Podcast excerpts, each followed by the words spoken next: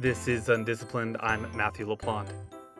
Just about everyone knows that about 65 million years ago, a very large asteroid struck our planet, sparking a massive die off that killed a lot of animals on the surface of our planet, most notably the dinosaurs.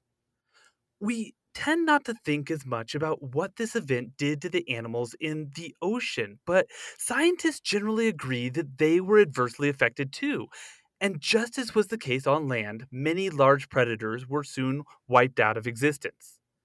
And then all sorts of strange and wonderful newly evolved and evolving animals came crashing into that void. And joining us today to talk about one of those animals, which has quickly become my favorite ancient fish, is Alessio Capobianco. His team's recent paper, published in May in Royal Society Open Science, introduces the world to Monosmilus chureloides, the fearsome saber toothed anchovy. Alessio Capobianco, thanks for being here. Hi, Matthew. Thanks for inviting me. When we talk about fossils and discoveries, people generally think about paleontologists like you out digging in the dirt and like praying for a eureka moment when they unearth something, which which is amazing, but but that's not how you came upon this fish. Can you talk a little bit about where these two fossils came from? Yeah, that's correct. I mean, I wasn't doing any field work to discover these fishes. They were both just laying around in a cabinet in two different museums. So that's how many actually uh, discoveries in paleontology, so for fossils, actually happened. Just uh, fossils that were collected many, many years ago, and just nobody took a look at them. And then somebody just discovers them in a cabinet, and they're something new and exciting and wonderful. This is crazy to me. Like one of these fossils had been found in the 1940s, the other in the 1970s. Uh, I, I don't know how old you are, but just looking at your photo, it doesn't look like you were even born in the 1970s. Yeah, no. Uh, both of these things had just been sitting around in boxes or on shelves. Correct. Yes. So the fossil that I took a look more closely to was collected in 1977 in an expedition in Pakistan and that was an expedition led by the University of Michigan Museum of Paleontology and Geological Survey of Pakistan. And it just happened that that expedition was focused on mammals and especially whales, early whales. And so all the fossil fish collected then, it still haven't been described up to this day. So you said earlier this has actually happened quite frequently. Are are there a lot of undescribed fossils out there in museum basements and university boxes just waiting for somebody to go through? Definitely, definitely. It's happening all over the world and I mean usually it's the largest and more fleshy fossils that get described first like the big dinosaurs and things like that. But for people like me, I, I work on fishes and many times they're just underestimated and there are just not many fish paleontologists working around the world so you always find something interesting in museum collections. So i assume you found the one that was collected by the university of michigan first. That's where you're doing your research in, in michigan. Correct. Um what drew you to the other one? How did you come to know that there was this other very similar fossil that had been collected 30 years earlier than the one you were looking at so the other fossil is in the collection of the Natural History Museum in Brussels, so in Belgium. And we were able to like connect the Pakistani fossils with the Belgian fossil thanks to the work that my advisor Matt Friedman, who is also one of the co-authors on the paper, did before. So it just happened that he looked at that Belgian fossil way before we discovered the fossil at the University of Michigan and so once we performed a CT scan, so that's similar to like a CAT scan, computed tomography that you would do in a hospital, we performed a CT scan to the Pakistani fossil at the University of Michigan. And we saw those large teeth. And my advisor thought, wait, a second, I saw something similar. And he actually performed years before a CT scan to the Belgian fossil. And that's how we connected the two. And so he just like pulled up the file and and when you saw these two fish that were separated by thousands of miles of geography that were very very similar, what was going through your head? Well, so first of all, I mean, it was surprising, not so much surprising, especially for uh, fishes that live in the sea, so marine fishes. It is not uncommon to like find very closely related species very far apart in, in space, just because I mean it's it's relatively easy to swim around, and especially at that time, climate was much hotter, and so a huge portion of the world was actually tropical in climate. So the climate of Belgium and the climate of Pakistan probably wasn't that different. So it was all tropical seas, more or less. And these were two areas that, I mean, we have to remember 55 million years ago, the arrangement of our continents were different. Asia and Europe and Africa and India were all separated by bodies of water. So this fish sort of had a, a straight shot from Pakistan to Belgium or, or from Belgium to Pakistan. Yes, correct. More or less, there was around yeah 50 million years ago. India was still docking into Asia, I would say. So it was close to Asia, but still not completely united to Asia. And there was this large ocean called the Tethys that occupied what is nowadays the Mediterranean plus the Western Indian Ocean, and it basically connected the Northern Atlantic with the Indian Ocean directly. So yeah, that's that was definitely a, an avenue that could have been traveled by marine fishes fairly easily. So let's talk about what these fish look like because the artistic renderings are crazy. Can you sort of describe what we would be seeing if we were looking at one of these in the water? Yes. So I mean, just imagine sort of a, a fish similar to an anchovy but whereas anchovies nowadays are something like a few inches long, 10 centimeters long, imagine a, a very long anchovy, something like more than three feet long. And on top of that, on top of the size, if you look at the mouth of these fishes, they would have very large fangs on their lower jaw and then a single enormous saber tooth just coming down from the top of the mouth all the way down to the lower jaw, basically. How long was this tooth? So this tooth, I mean, in the largest specimen we have, the tooth unfortunately is broken, but we estimate it would be something like uh, three centimeters or more than an inch long. It doesn't seem much, but let's remember that this is more like more or less 25% of the length of the head of these things. So in proportion, is it is very large tooth.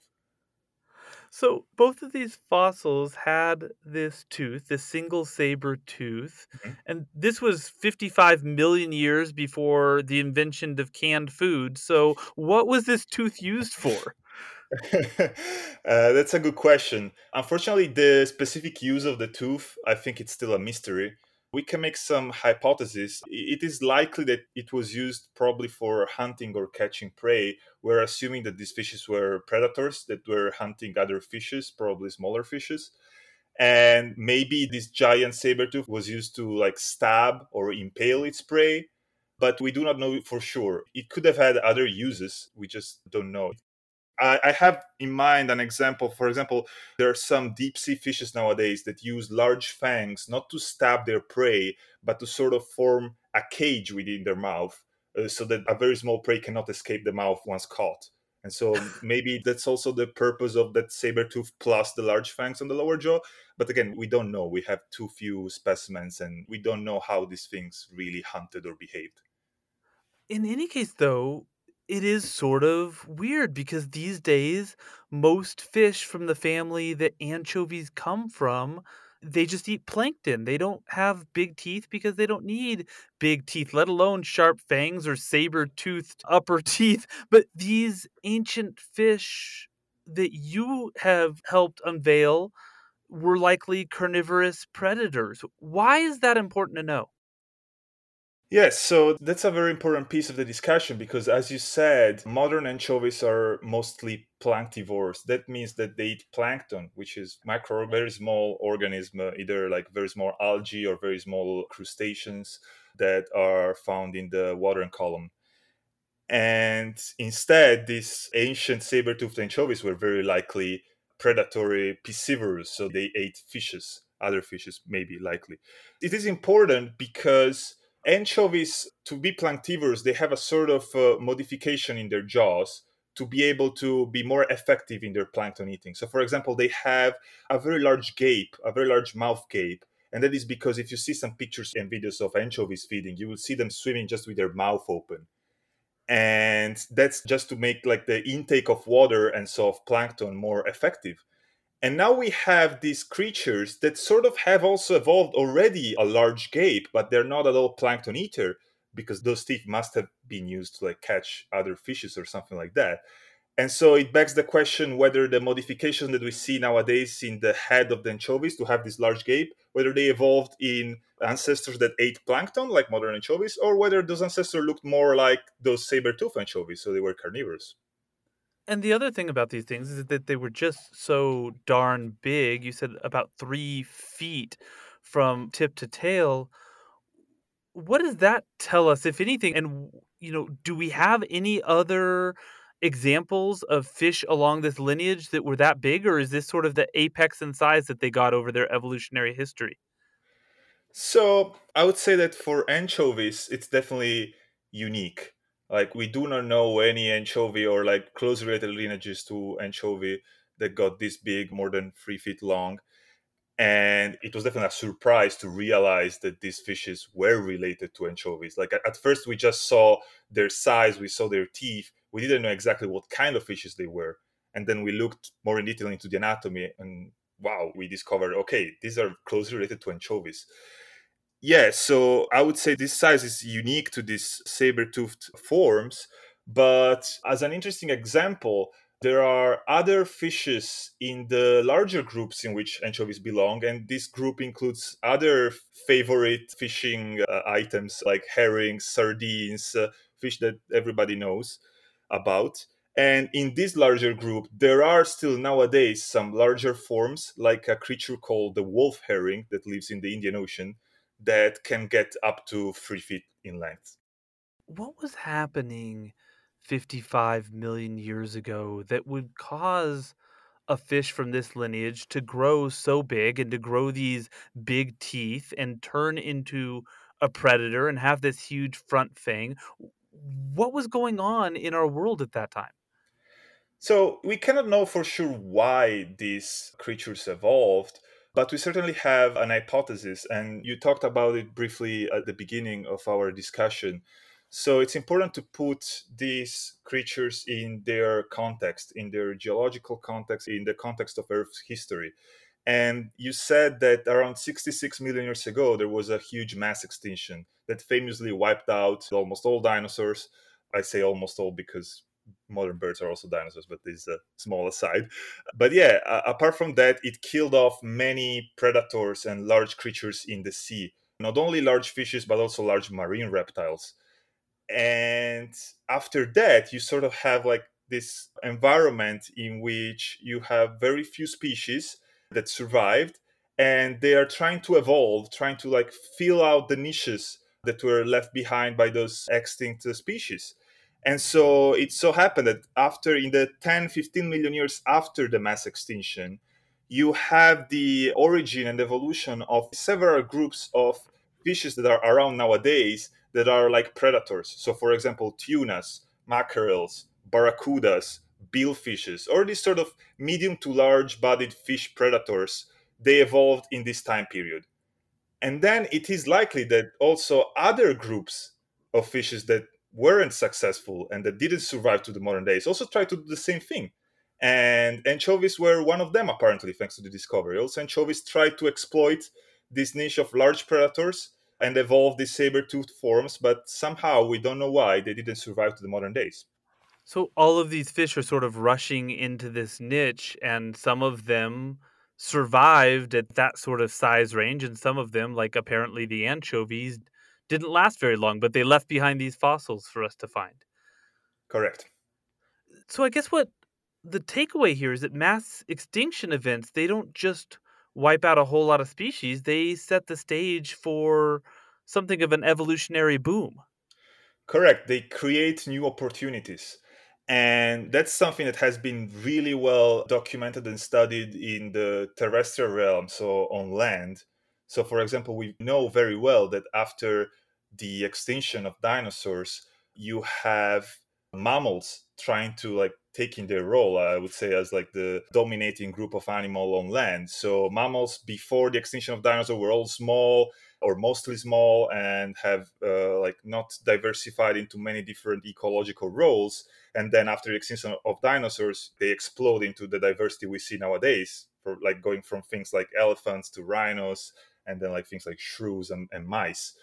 And the same sort of thing happened in the sea. Maybe a bit less dramatic, but still you have most of modern forms of fishes that we see nowadays in the sea evolving during the same time period and then apart from that also some forms that are now completely extinct and we know about them only thanks to fossils there was another mass extinction event that really hit large mammals hard about what like 10,000 years ago.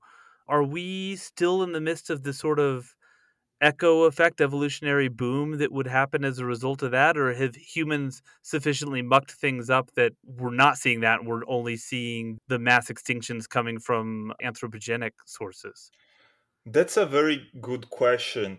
The extinction that happened around 10,000 years ago is very different from the mass extinction that happened uh, 66 million years ago because the 10,000 years ago one, probably man already had an impact on that. Man already had a role in causing the extinction of a lot of large mammals, the so called megafauna, in different continents around that time and that's like something that again happened relatively very recently in geologic timescale.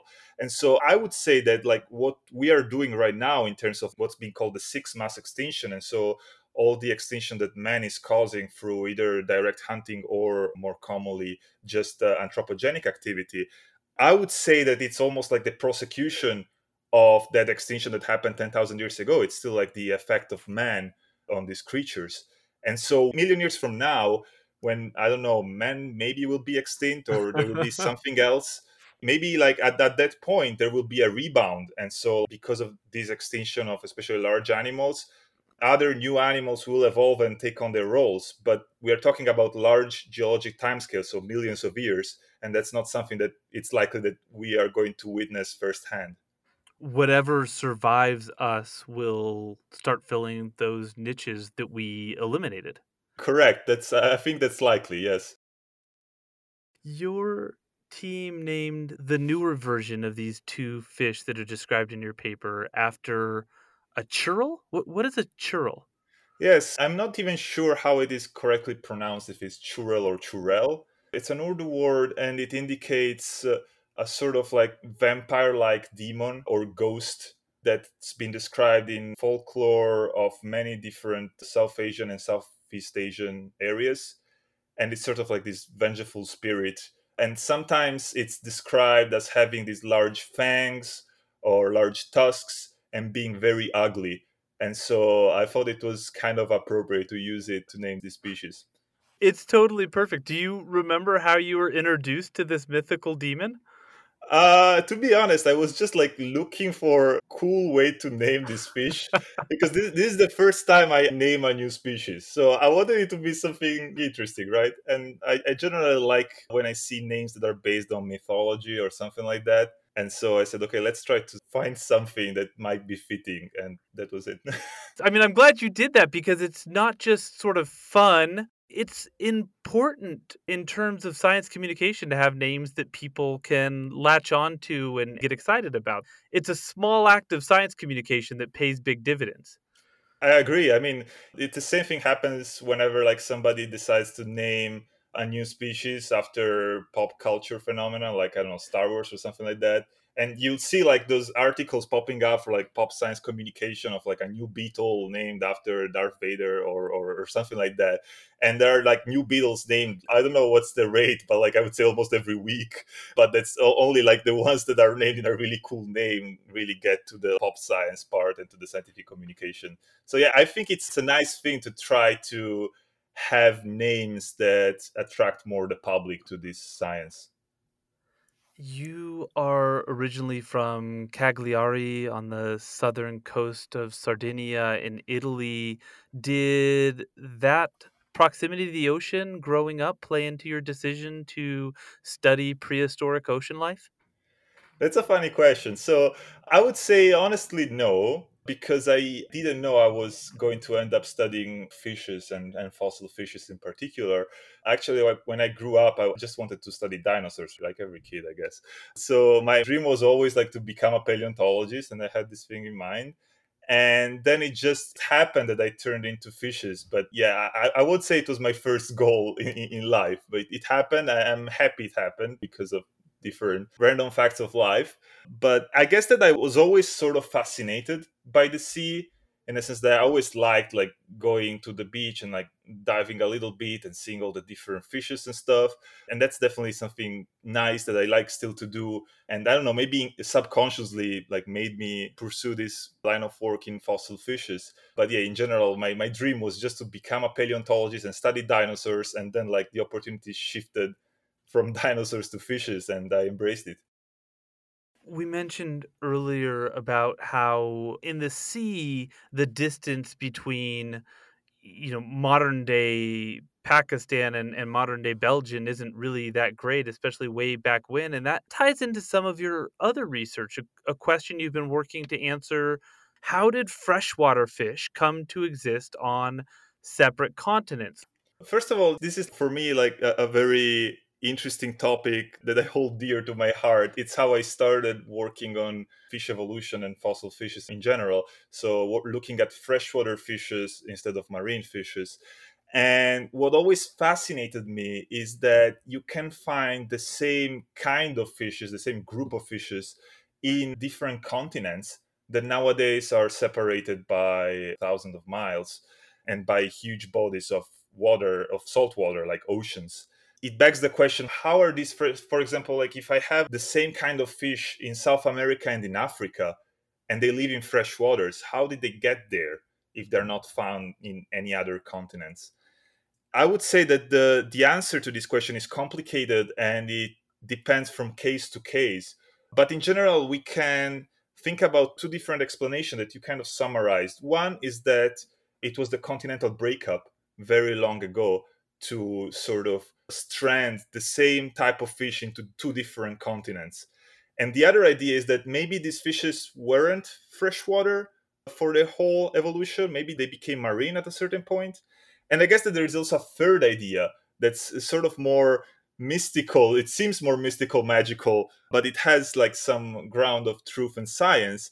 And that's the idea that creatures can move from continent to continent seldomly through geologic time thanks to things like floating islands so like natural rafts that form like rafts of vegetation that can carry a lot of life from like one side to the other of the ocean. And that seems absurd seems totally absurd but that's something we know it happened we fairly surely know it happened for creatures like for example monkeys. So south american monkeys are closely related to african monkeys and they are too young to have arrived in South America thanks to continental breakup. The continents were already separated at that time. So the current most favored hypothesis is that there was some kind of natural raft of vegetation that just through natural ocean currents transported some lucky monkey survivors in South America from Africa. And that's again like extremely weird, but it is the best hypothesis we have. And I think that maybe something like that could apply to some groups of fishes as well. Maybe like fishes that can survive in small puddles and they just get transported like in these small puddles in big rafts of uh, vegetation and, and things like that. But again, that's something that's not super common. It didn't happen probably many, many times, but it happened. I love the idea of these little, you know, like floating islands with a little puddle in it and the fish just hanging out there until one day they just crash onto an entirely different continent. Like you said, it, it sounds kind of magical and mystical. Yeah, and again, we do not know for sure, and I, I, I don't know if we'll ever know for sure.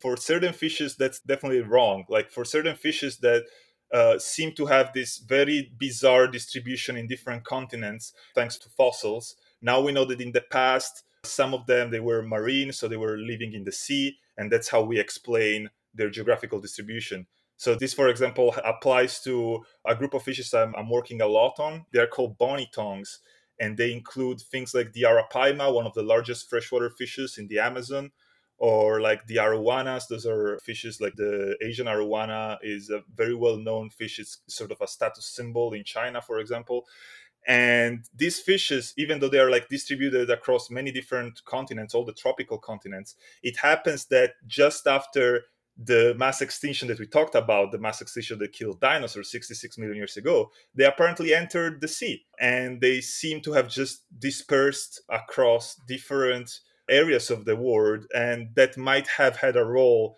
in their modern distribution in freshwater. So maybe they enter the sea and then re-enter freshwater. And that's a hypothesis I'm working on right now, and there will surely be more work coming up on that. That's Alessio Capobianco. His team's recent study on an ancient saber-toothed anchovy was published in the journal Royal Society Open Science. Alessio, thank you so much for your time today. Thank you, Matthew, for inviting me. Thanks a lot. Undisciplined is a production of Utah Public Radio, and if you happen to live in Utah, you can listen to us every Friday at 2 p.m. on UPR. If you miss us then, you can listen to every episode of Undisciplined wherever you get your podcasts. Our producer is Naomi Ward, our associate producer is Mia Dora, our theme music is Little Idea by Benjamin Tissot, and I'm Matthew LaPlante. Thanks for listening. Now go have big ideas.